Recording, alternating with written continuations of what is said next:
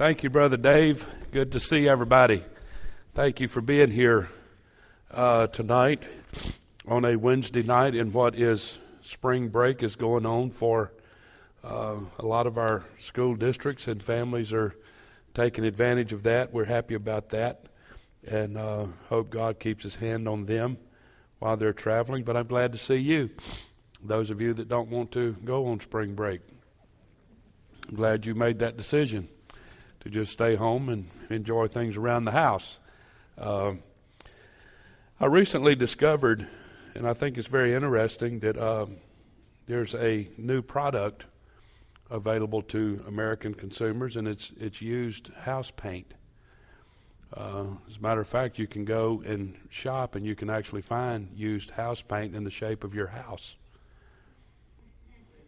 So you just bring it home and put it on your house. And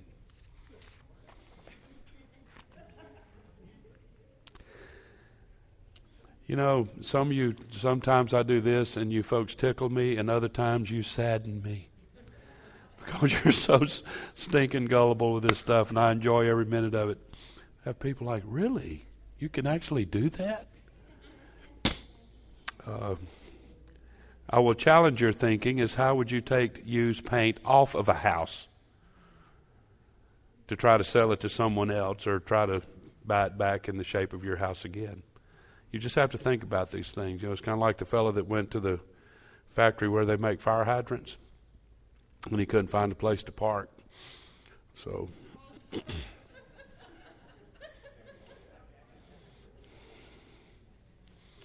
you can't park close to a fire hydrant. Want to make sure y'all are. There's something going on here tonight. I don't know what it is, but woo. Uh, didn't mean to get that complicated and deep here all of a sudden on a Wednesday night. Uh, that's right. Uh, I'm going to ask you to stand with me for a moment, and um, I'm going to now a very serious topic. Um, first of all, I'd like to ask all the ladies if you noticed the new restroom remodel downstairs. Boy, I like that, man. I should have brought that up Sunday morning. We'd had people running the aisles.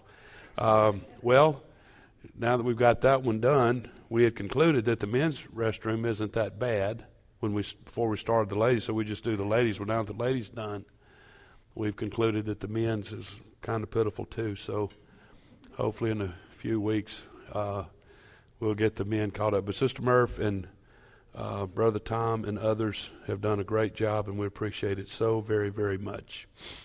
Uh, we have some folks in, in Grace Church that are recovering from very serious surgery and, and a, a, few things like that.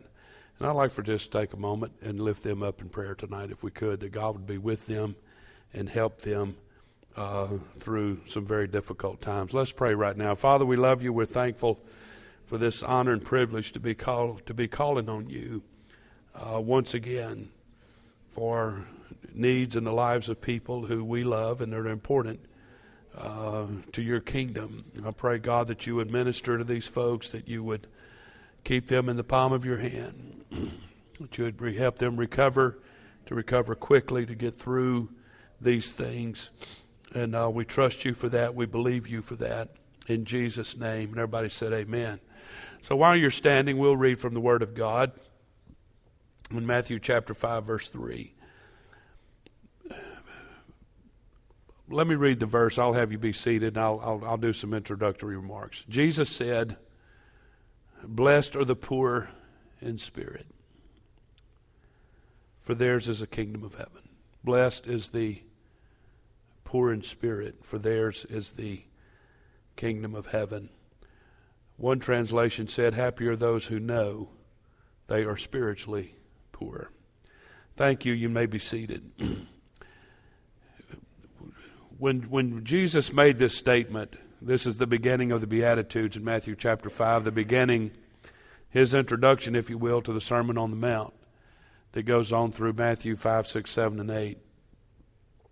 And the backdrop, you have to understand the backdrop against this whole entire sermon, but in particular the Beatitudes, in particular Matthew chapter 5, verse 3, when Jesus said, Blessed are the poor in spirit, for theirs is the kingdom of heaven.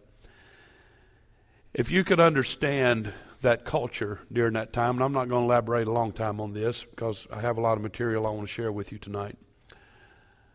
When I preached to you Sunday, this past Sunday morning, this past Easter Sunday morning, Jesus, Judas, and Easter.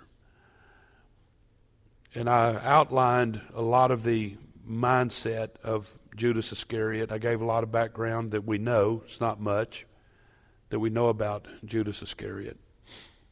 Uh, I've come to believe to, to a great degree that, that Judas was a byproduct of his culture. The Jews were brutalized virtually every day by the Romans. They were made fun of, they were persecuted, uh, they were forced and made to do things against their will when Jesus said, If a man come and ask you to walk with him one mile, you walk with him twain.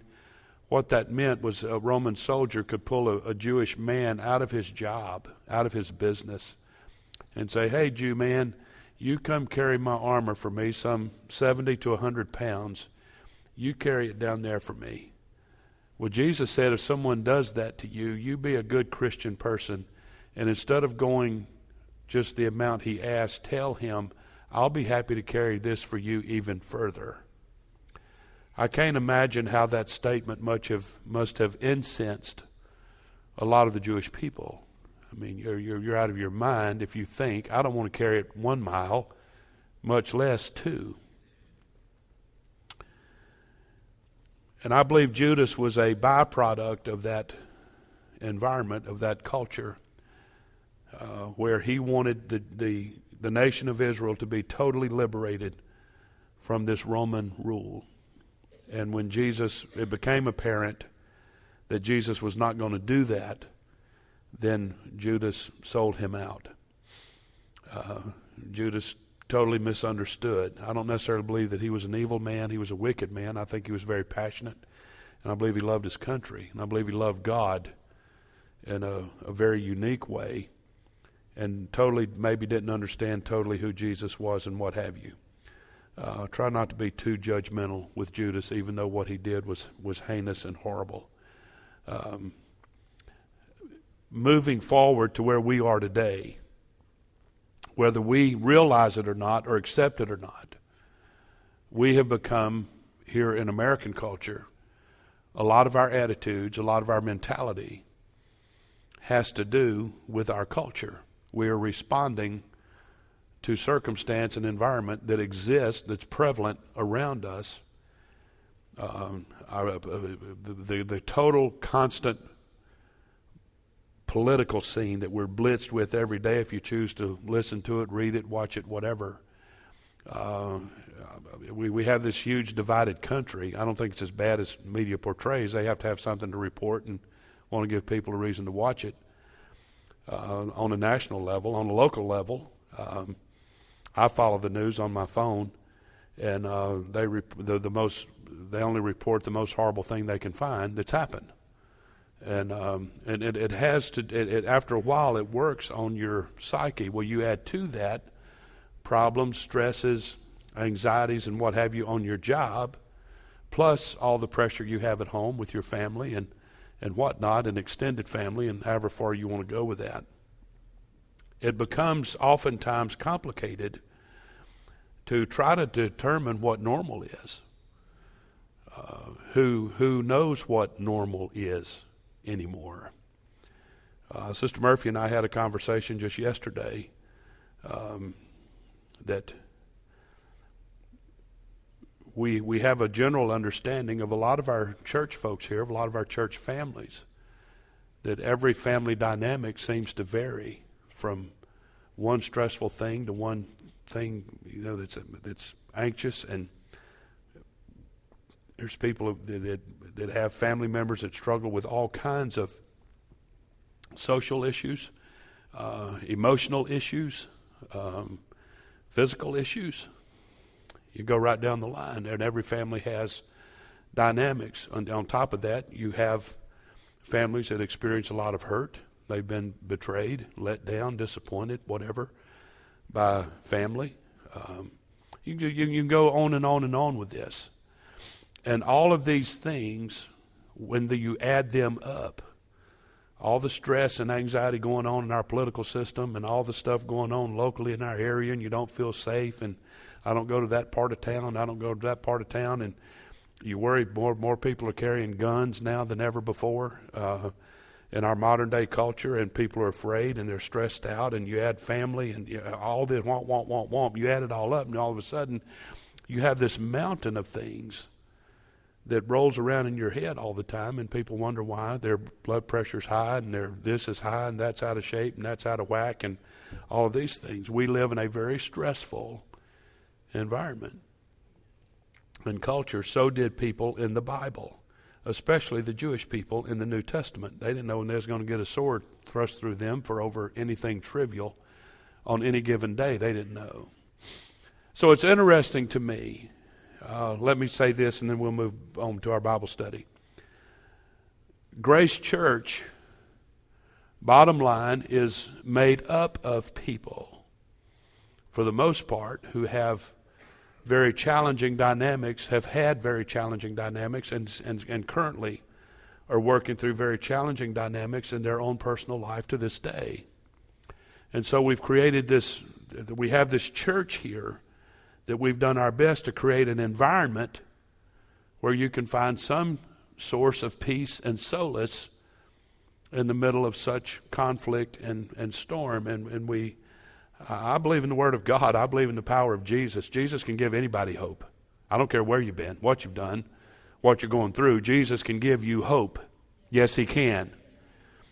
And so we teach that here. We believe that here. So knowing that dynamic, and, and after the, the service this past Sunday, I'm still feeling the effects of that burden that I expressed to you Sunday morning. I, am still under some of that, and I, I just I was going to go in a different direction. I want to start a, a, a new series, but uh, for tonight, and I'll see how this goes tonight. But for now, uh, I just wanted to share with you some things that uh, I hope is encouraging that you can take home with you that will bring comfort. Um, this is the kind of Bible material I like to teach against the backdrop of what I've just described. Every one of us has stuff going on in our lives. Everybody does. You're frustrated over something, you're anxious about something, you're stressed over something, you're sad over something, you're depressed over something, whatever it is. I want to throw in, and Brother Dave didn't know obviously what I was going to do tonight, but his opening remarks were so spot on. All I can do is give you the Word of God. It is a lamp to our feet, and it is a light to our pathway. Jesus said, Blessed are the poor in spirit. I want to talk to you for a little while tonight about the path to being whole, the path to becoming whole. I want to open up tonight with a something I want to put on the screen that we all need to realize. If this wasn't lengthy, I'd have all of us read it together. But I think first and foremost, in our current society, with all the challenges we face, the number one thing we need to do is to realize that we're not God.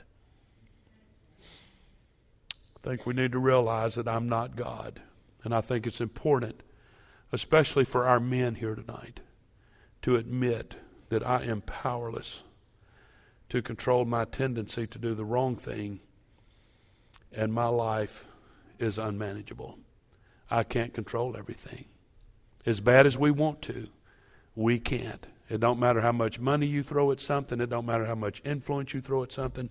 It doesn't matter. You can't control everything in your life. Is there anybody here without a show of hands tonight, but is there anybody here tonight that's realized that by now? I'm talking to an older congregation here tonight. Sorry about that, Matthew. You just got thrown into a category that you wasn't prepared for. He told me today's what, 25? So, uh, but he's older. He's old enough to know what I'm talking about. the Bible clearly states that all have sinned. It is my nature to sin, and it is also yours. It's our nature to sin. None of us is untainted when it comes to sin. And because of sin, we've all hurt ourselves. Because of sin, we've all hurt ourselves.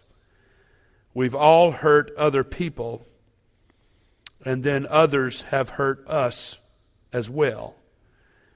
So this means that each of us needs to engage repentance and begin a, a semblance or a sort of recovery in order to live our lives the way God intended. When Israel returned from captivity in the Old Testament, their first project was to rebuild the temple in Jerusalem. Notice this illustration tonight, it's relevant. Their first project was to rebuild the temple in Jerusalem, and that part of their story is found in the book of Ezra. And he records this rebuilding project, which took 20 years. 20 years to rebuild the temple. It took so long because, A, they had nothing to work with. B, is the, there were so many outside elements that were continually fighting against them. So it took 20 years to rebuild, and it symbolized the completion of the temple, symbolized their relationship with God. But 70 years, 70 years after the completion of the temple, the walls of Jerusalem still lay in ruins. And that's where the book of Nehemiah comes in. So they had a temple with no walls around it. They had a relationship with God with no parameter. They couldn't keep the value in, and they couldn't keep the junk out. Does everybody understand that? So here's people who have been able to reestablish repentance, the reconstruction of the temple, but unable to reestablish recovery, the rebuilding of the walls. So, as such, they were a type of those in the church who are saved but still broken. They have been wounded either by accident, by disobedience, by sin, by rebellion, or through ignorance. Nonetheless, they're broken. They may well have been forgiven for the foolish seeds of sin that were sown before Christ, but the harvest of sowing to the flesh doesn't disappear overnight. There's still some rubble around that has to be worked through. So, yes, salvation does solve the problem of our relationship with God. No, it does not dissolve all the problems in our lives. Life in Christ opens the doorway to the solution, but only by walking through that door and pursuing that way will those problems finally reach resolution. I suppose one of my maybe frustration, I guess, as, as pastor, is when you see people have in front of them a glorious opportunity to resolve some things going on in their life. Instead of making that their focus, they make a bunch of trivial things their focus that won't help them they waste opportunity. So you've undoubtedly heard the expression that time heals all wounds. I don't believe that's true. Time often makes things worse. Wounds that are left untended fester and spread infection throughout the entire body. I've seen this, folks, all of my life. And I'm not talking about literal infection in a physical body. I'm talking about family dynamics, job dynamics, all these dynamics that I just mentioned a little while ago. Wounds that are left untended fester and spread infection throughout the entire body. And this is what I'm talking about tonight is the, the, the family. It passes on to kids, and kids pass it on to their grandkids. I've seen this all of my life that people do this. And time only extends the pain if the problem isn't dealt with. We need recovery. We need closure. We need to put a seal on things that's happened in our life and be done with it and quit picking at it. If you don't, you'll just repeat the cycle. I wish everybody could hear what I'm saying tonight. Understand it, believe it, and live it. Just start doing it. Isaiah said in Isaiah 50, 57, verse 18, I have seen his ways. God speaking here, saying, I have seen his ways and will heal him.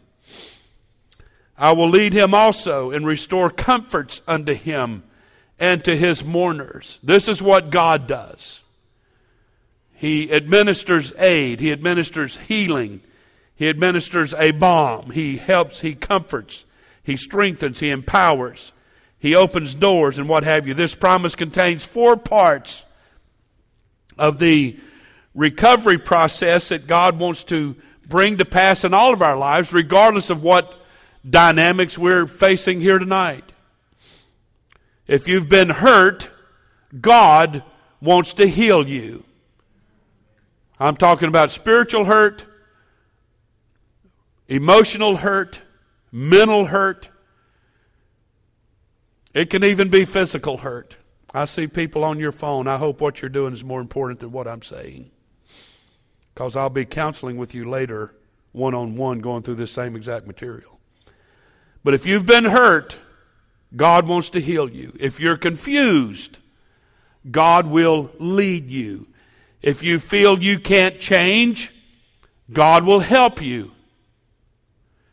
If you feel no one understands, God wants to comfort you. This is what Isaiah is saying uh, what God is saying in Isaiah 57 18. This is what God does. The fact is that life is tough. We live in an imperfect world. We're hurt by other people, and we hurt ourselves, and we hurt other people. This is for everybody. Everyone in this room needs recovery on some level. In your family, in your marriage, in your finances, wherever you want to point the finger. But if you haven't lived a perfect life, if you've ever been hurt, if you've ever had a hang up or a habit that you would like to get rid of, whatever it is, then God is offering you tonight hope. That's what he does. He don't pound you, he don't judge you, he don't ridicule you, he don't mock you, he don't laugh at you. He offers hope. So, regardless of the problem you need recovery from, whether it's emotional, financial, relational, spiritual, or anything else, the Bible teaches the steps to recovery are always the same. A lot of us here tonight are familiar with the classic 12 step recovery program of Alcoholics Anonymous or AA. I understand one number I read was there's over 500,000 groups, 20 million people in North America alone that go every week to an Alcoholics Anonymous session. And I will agree that it's helped a lot of people. It has. But did you know that the Bible is the ultimate guide to the principles of recovery? When Jesus taught the Sermon on the Mount, he began by stating eight ways to recover, eight ways to be happy. From the conventional viewpoint, most of these statements don't make sense. To the average reader, what I just read a little while ago to the average reader doesn't make a lot of sense. In fact, they almost sound like contradictions. But when you fully understand what Jesus is saying, you realize that these eight principles are God's road to recovery, wholeness, spiritual growth, and Christian maturity. Again, the principle that I open with is to first thing you need to do, and, and your effort to be better, is to realize that I am not God. I admit that I am powerless to control my tendency to do the wrong things and that my life is unmanageable. The first step in my journey to wholeness is to realize that I'm not God and admit that I'm powerless to totally control my tendency to do wrong things. I must admit that my life, with me in control of it, is simply unmanageable. Without a show of hands, does anybody feel that way about your own personal life? Do you feel that way about your marriage? Do you feel that way about parenting? Or are you perfect and you have everything together and you live in this utopia that you have failed to tell anyone about? Do you ever stay up late when you know you need to be sleeping? Do you ever eat more calories than your body needs?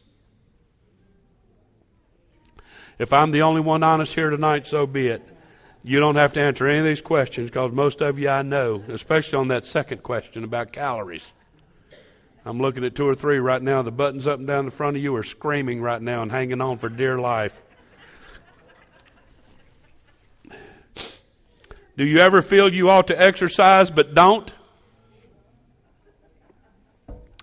Do you ever know the right thing to do but you don't do it? Do you ever know something is wrong but you do it anyway? Have you ever known you should be unselfish, but you acted in a selfish way instead? Have you ever tried to control some person? Wives controlling their husbands. By your words, actions, or moods?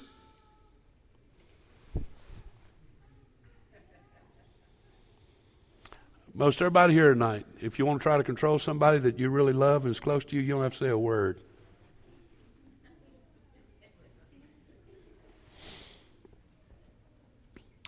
What you discover is it actually makes things worse if you're honest. So, does any of this sound vaguely familiar to you? If your answer is yes to any of those questions, then welcome to the human race. We all need help and hope. In virtually every part of our life. So, how do you break out of that? The first step is that you have to get past denial, and I, I, I, everybody in here probably hates that word. I'm not in denial. I know. So you're playing God. You know. You know everything. Only God is omniscient. So, just that response right there just puts you in that bracket you fit like a hand in a glove, buddy. I know what's going on. Okay, genius. Why aren't you doing anything about it? Why do things in your life keep getting worse instead of better? Denial is what keeps us from moving into being whole. We excuse ourselves and accuse others. That's indicative of denial. Well, I'm justified in calling somebody an idiot. But, buddy, they call me an idiot all the time. Well, see, there's something wrong with that whole picture. All of this is a defense mechanism. Denial is a defense mechanism that allows us to live in denial. Have you ever seen the lost and found ad in the newspaper that says lost dog, three legs, blind in one eye, he's missing his right ear, his tail's broken, and he answers to the name of Lucky? I'm sorry. There's a lot of things wrong with this dog, and his name shouldn't be Lucky for those of you that didn't catch that. That's what I call denial. So, what's the antidote to denial? What makes me finally face up to my problems and things? What makes me look, go look in the mirror? Everybody hear me tonight. I'm trying to help somebody, including myself. But what is it that makes us finally walk to the mirror and say, okay, Glenn Murphy, what's up? What's going on in your life that you can't manage and you need God? What is it?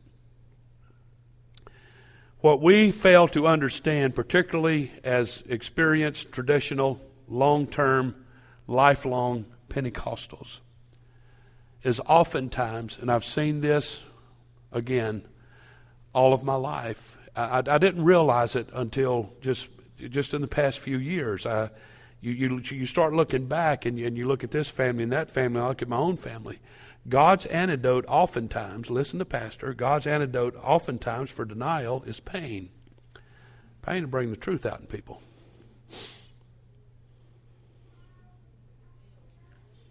That's why armies have used it against their enemies and still do.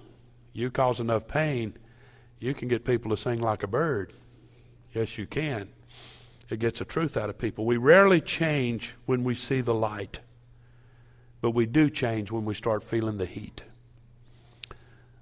People won't change when they hear, as Brother Dave opened with tonight. You won't, you'll hear this, but you're like, that's good, but it don't change anything. But when the rug's jerked out from under you, then all of a sudden I want to listen. I want to know more about what Pastor taught that night. So God uses three denial busters, if you will, to get your attention. Number one, He uses crises. He allows crises to happen in your family, in your own life, on your job, in your finances, wherever. Whatever you're the most oftentimes vulnerable to. I had a conversation with somebody today, and we both agreed that the Bible is right when it said gold is tried by fire. Does anybody enjoy getting burned? I don't. But it burns out impurities. And, and God runs all of us through a similar process. So there's people sitting from this side to this side tonight that's had more crises in your life than you're happy about. Could it be that God is trying to get your attention? Are you listening? Are you listening to the voice of the Lord? So crisis can be illness, it can be stress, the loss of a job, finances, whatever. The second thing God uses is confrontation. That's when somebody cares enough to say, i.e., Pastor, you're messing up, dude. You're blowing it.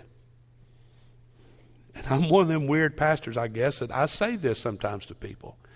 I preach it oftentimes. If there's enough people that I can't get to one on one, I'll just bring it from the pulpit. God has opened up a door of opportunity and you need to walk through it. And people get up and walk out the door, and, and, and they don't do anything about it. There's an old saying in Texas if one person calls you a horse's rear, ignore it. If two people, excuse my crudeness here right now, but I'm going to illustrate the point. If two people call you a horse's rear, you need to go look in the mirror. If three people call you a horse's rear, you need to go buy you a saddle.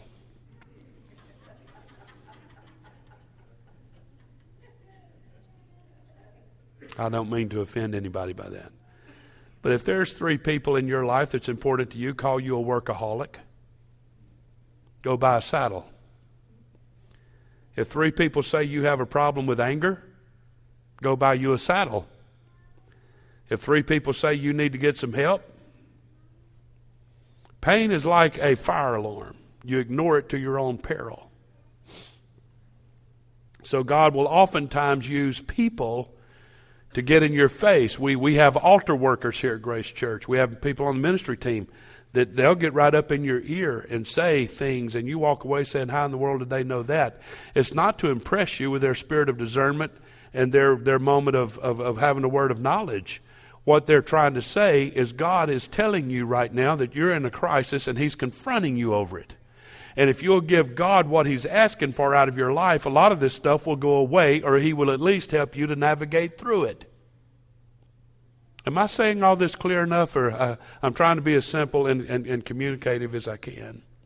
The third thing God uses to get us out of our mindset of denial. And hopefully, God won't have to let the bottom fall out of everything before we listen to Him.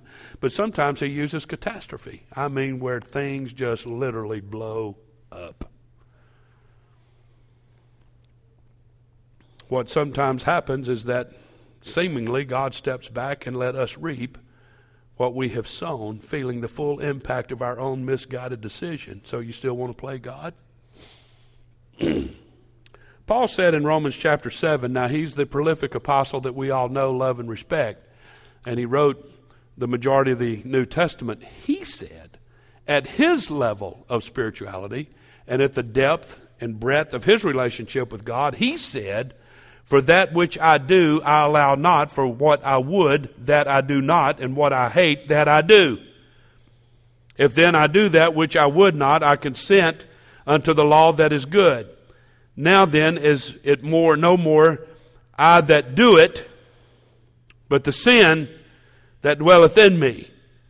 Now, the Living Bible really simplified that, and Paul said, according to that translation, said, I don't understand myself at all. For I really want to do what is right, but I can't. I do what I don't want to do, what I hate. And I think that's where a lot of us live during certain portions and segments and venues of our life. He went on to say, I know perfectly well that what I'm doing is wrong, but my bad conscience proves that I agree with these laws that I'm breaking. But I can't help myself because I'm no longer doing it.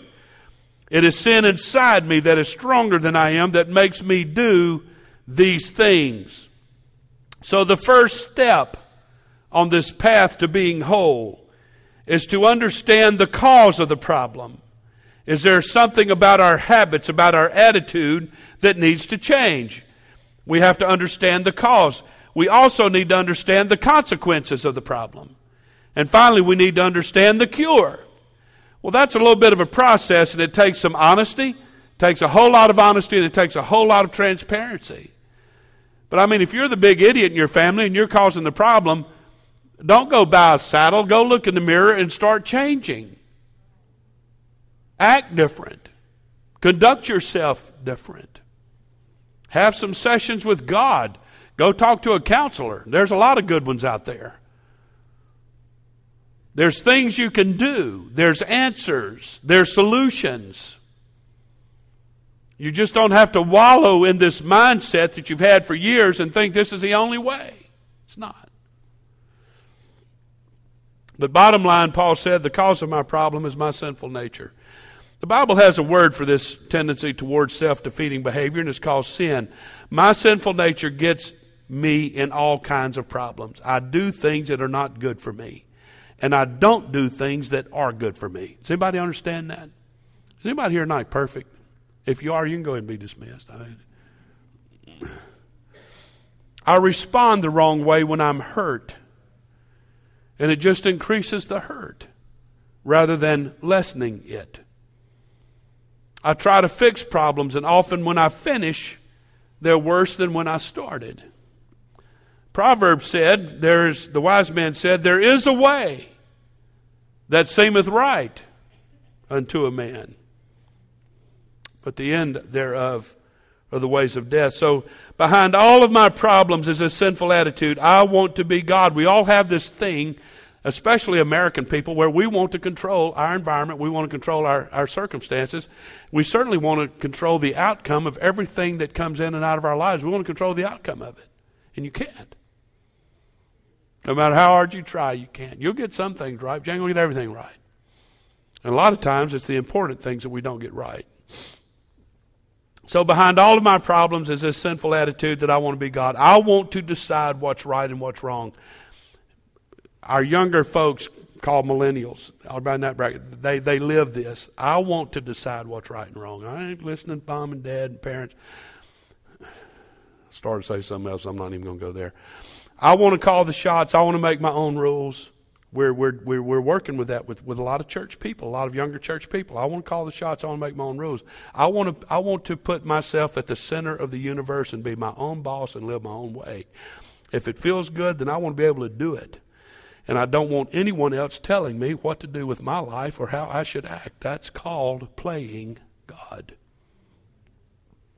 What I'm really saying is that I want to be in control. And the more insecure you are, the more you're driven to control. You want to control yourself, you want to control other people, you want to control your environment, and you're driven to do this. That's called playing God. And it's, it's mankind's oldest problem. Uh, the, the control thing is it's a real issue. So how do we play God? Number one, we try to control our own image. We try to control our image. We want to control what other people think of us.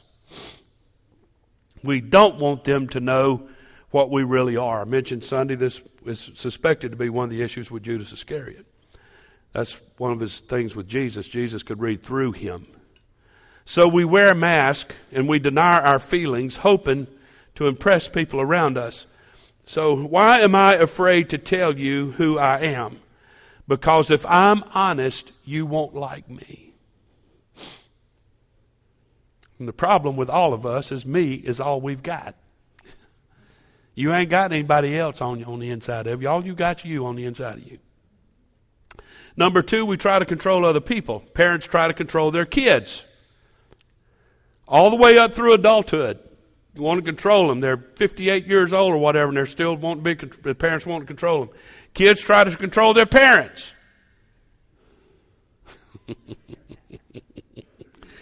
Casey, don't look at me in that tone of voice. You know it is true. Dad, we need to. I'm like, wait, who? who? how, how did this change all of a sudden? And now you're the dad and I'm the daughter. And more specifically, who's the pastor? And, and I'm, I'm almost getting to the point people say, I need to talk to the pastor. She's sitting right back there and right behind Kelton and go talk to her. She likes doing my job till it comes all this nitty gritty stuff and it ain't so much fun. But we try to control kids, kids try to control parents, wives try to control husbands, husbands try to control wives, friends try to control their friends. Are there any office politics where you work? We live in a world where countries try to control other countries. Uh, we use a lot of tools to attempt to manipulate each other. We use guilt, we use fear, we use praise, we use the silent treatment, we use anger, we use moods and all that. We do these things to control people around us. We're playing God. And then we try to control our problems. We're really quite good at this. We use phrases like, I can handle it. No, that's not really a problem at all. Yeah, I'm doing fine. I've had people tell me that, and I just look right back at them and say, Don't tell me that. I, I was born at night, but it wasn't last night. No, full going, well, you're not doing fine. I don't need anybody's help. I can quit any time. I'll work it out on my own. It's just trying to play God. And the more you try to fix the problem yourself, the worse it gets. And, and the fourth thing we do is we try to control our pain. Have you ever thought how much time you spend running from pain, trying to avoid it, deny it, escape it, reduce it, postpone it? And pain can be anything physical pain, emotional pain, hurt, whatever. People avoid it, they deny it, they try to escape it, reduce it, postpone it. People do this with grief. They, it's like a bucket they kick down the road, they don't want to go through it. And it's horrible to go through it. What people don't realize with grief is you're going to go through it at some point in your life. The sooner you do, the better off you are. And you can start healing and recovering. I know that's easier said than done.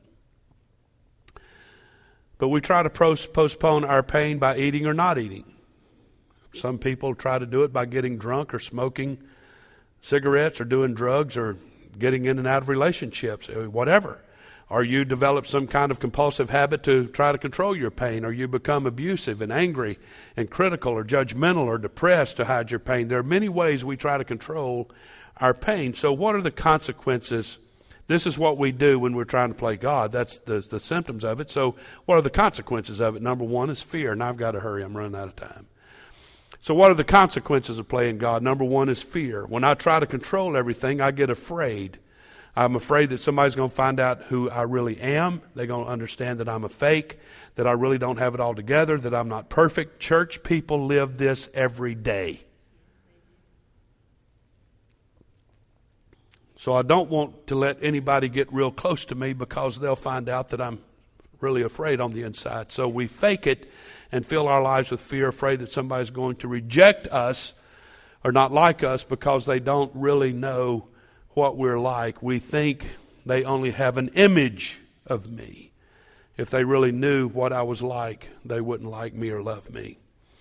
This is indicative of Adam in the Garden of Eden. He told God, I heard thy voice in the garden and I was afraid.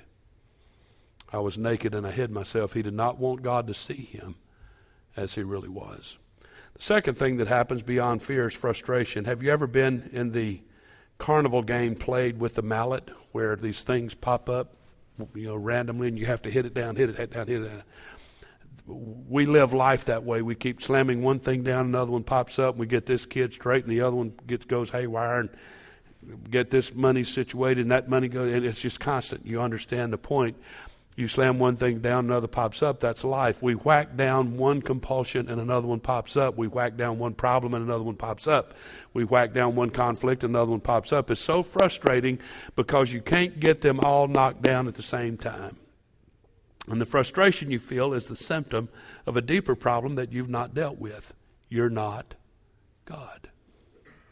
And you're not you when you try to control things, it doesn't work. Paul said, Then I find then a law that when I would do good, evil is still present with me. The third thing that happens when we try to play God is we fatigue.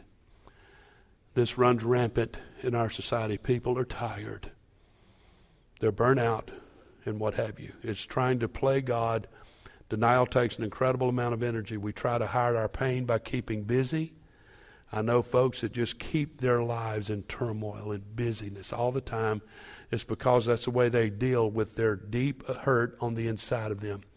Uh, we try to hide our pain by keeping busy because we don't like the way we feel when we slow down. So we run from pain by constantly being on the go with work, hobbies, sports, even church. So ask yourself, what is it that you're really running from? The psalmist said in the Living Bible translation, All day and all night your hand was heavy on me. My strength evaporated like water on a sunny day until I finally admitted all my sins to you and, you, and stopped trying to hide them. The fourth thing that happens to us, and I'm hurrying, I'm going through this quickly, is failure. When you try to play God, that's one job description you're guaranteed to fail at. Nobody can do it successfully. You need to be honest and open about your weaknesses, your faults, and failures. In fact, our church needs to be a safe place where real people can talk about real problems, real hurts, real hangups, real habits, and not be blown away by our old traditional judgmental attitude and we are working hard for that environment. We are a family of fellow strugglers. There's not a person in this room that has it all together. We're all weak in different areas, and we all need each other. The wise man said, He that covereth his sin shall not prosper, but whoso confesses and forsakes them shall have mercy. So basically, there's two things every human being needs to learn there is a God, and you're not Him. Because I'm not God trying to control myself, other people and situations completely wears me out. God did not create me to be the general manager of the universe. That position is already filled. The psalmist said, I am weary with my groaning. All the night make I my bed to swim. I water my couch with my tears. Throughout life, we all learn various coping systems that seem to work for a time and we need to get attention or block out pain. But as the years progress, these same ideas confuse and cloud our view of the truth, our perception of ourselves, and our expectations of those around us. The longer we hold on to them, the more unrealistic and distorted they become, eventually growing into denial. Jeremiah said, They have healed also the hurt of the daughter of my people, slightly saying, Peace, peace, when there is no peace. Peter said in his epistle, why they promise them liberty. While they promise them liberty, they themselves are the servants of corruption. For of whom a man is overcome, of the same is he brought in bondage. Unfortunately, the human it is human nature that we never change until our pain becomes greater than the fear of change. We never change until the pain becomes greater than our fear of it. We don't change when we see the light. We change when we feel the heat, when things start falling apart. So God whispers to us in our pleasure, but He shouts to us in our pain. Pain is God's megaphone, it's a warning. It's a warning light on the dashboard of life. It, it, it let it motivate you to get help and to face the issues. Uh, I'm about done. I've got landing gear out right now. So, what is the cure for my problem? I have four minutes. The very first step to on this path to being whole is to realize that I'm not God and I'm powerless to control myself, let alone anyone else. I have to admit that I have a problem before I can get help. I'm not here trying to put a guilt trip on everybody. I'm trying to be real. That we need God. We need God in our life. Everybody say amen. We need God in our life. Um, let me hurry on here. The Bible teaches that in admitting my weakness, I will find strength. The Bible teaches that. This is exactly the opposite of what our culture teaches us. Admitting I'm not God means I recognize three important facts in my life. Maturity comes when you recognize these three facts. Number one, I admit that I'm powerless to change my past. I admit that I'm powerless to control other people. And I admit that I am powerless to cope with my harmful behaviors. Good intentions and willpower are not enough, and I need a source of power beyond myself. I need God. I need God because He made me to need Him. So, what is grace? Grace is the power to change, and God gives you time and space and latitude to do it. Grace is the power God gives me to make the changes in my life that I want to make. And more importantly, He wants me to make. So there's only one way to get grace God only gives it to the humble. So, what needs changing in our lives? What hurt or hang up or habit have we been trying to ignore? It's hard for most of us to admit that we have any problems in our lives because it's humbling. It's, it's kind of embarrassing. It's saying I don't have it all together as much as I'd like for everybody to think I do. So when you tell that to somebody, they're not going to be surprised because they know it. God knows it, and you know it. Just need to be honest and admit it and let God go to work on your behalf and let Him work on your behalf. I hope I've helped somebody here tonight with this material. There is a pathway to being whole, to feeling contentment, to feeling peace in your life, even when things may be turbulent around you.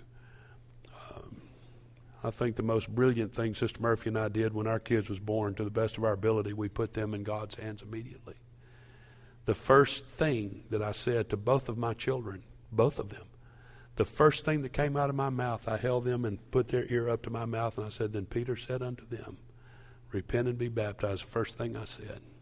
I'm not trying to be a hero and sound like I've got my act together and everything's perfect in my life either.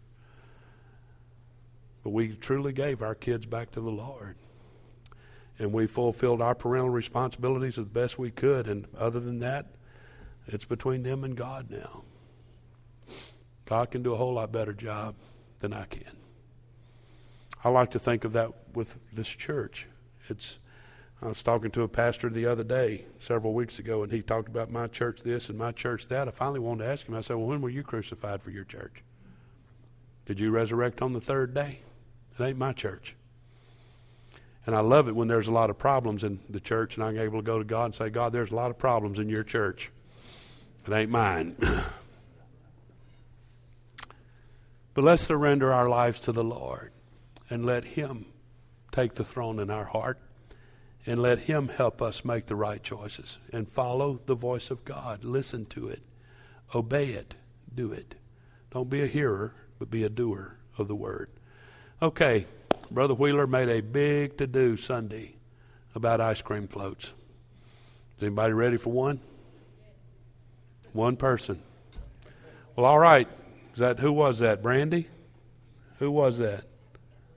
My mother-in-law. Should have known. Oh, I should have known the answer to that question. So you can be dismissed, Sister Nixon, and going over there, and the rest of you folks can do whatever you want to do. God bless you. I love you, and uh, we'll see you Sunday morning. Y'all go next door and get an ice cream float and have some good fellowship.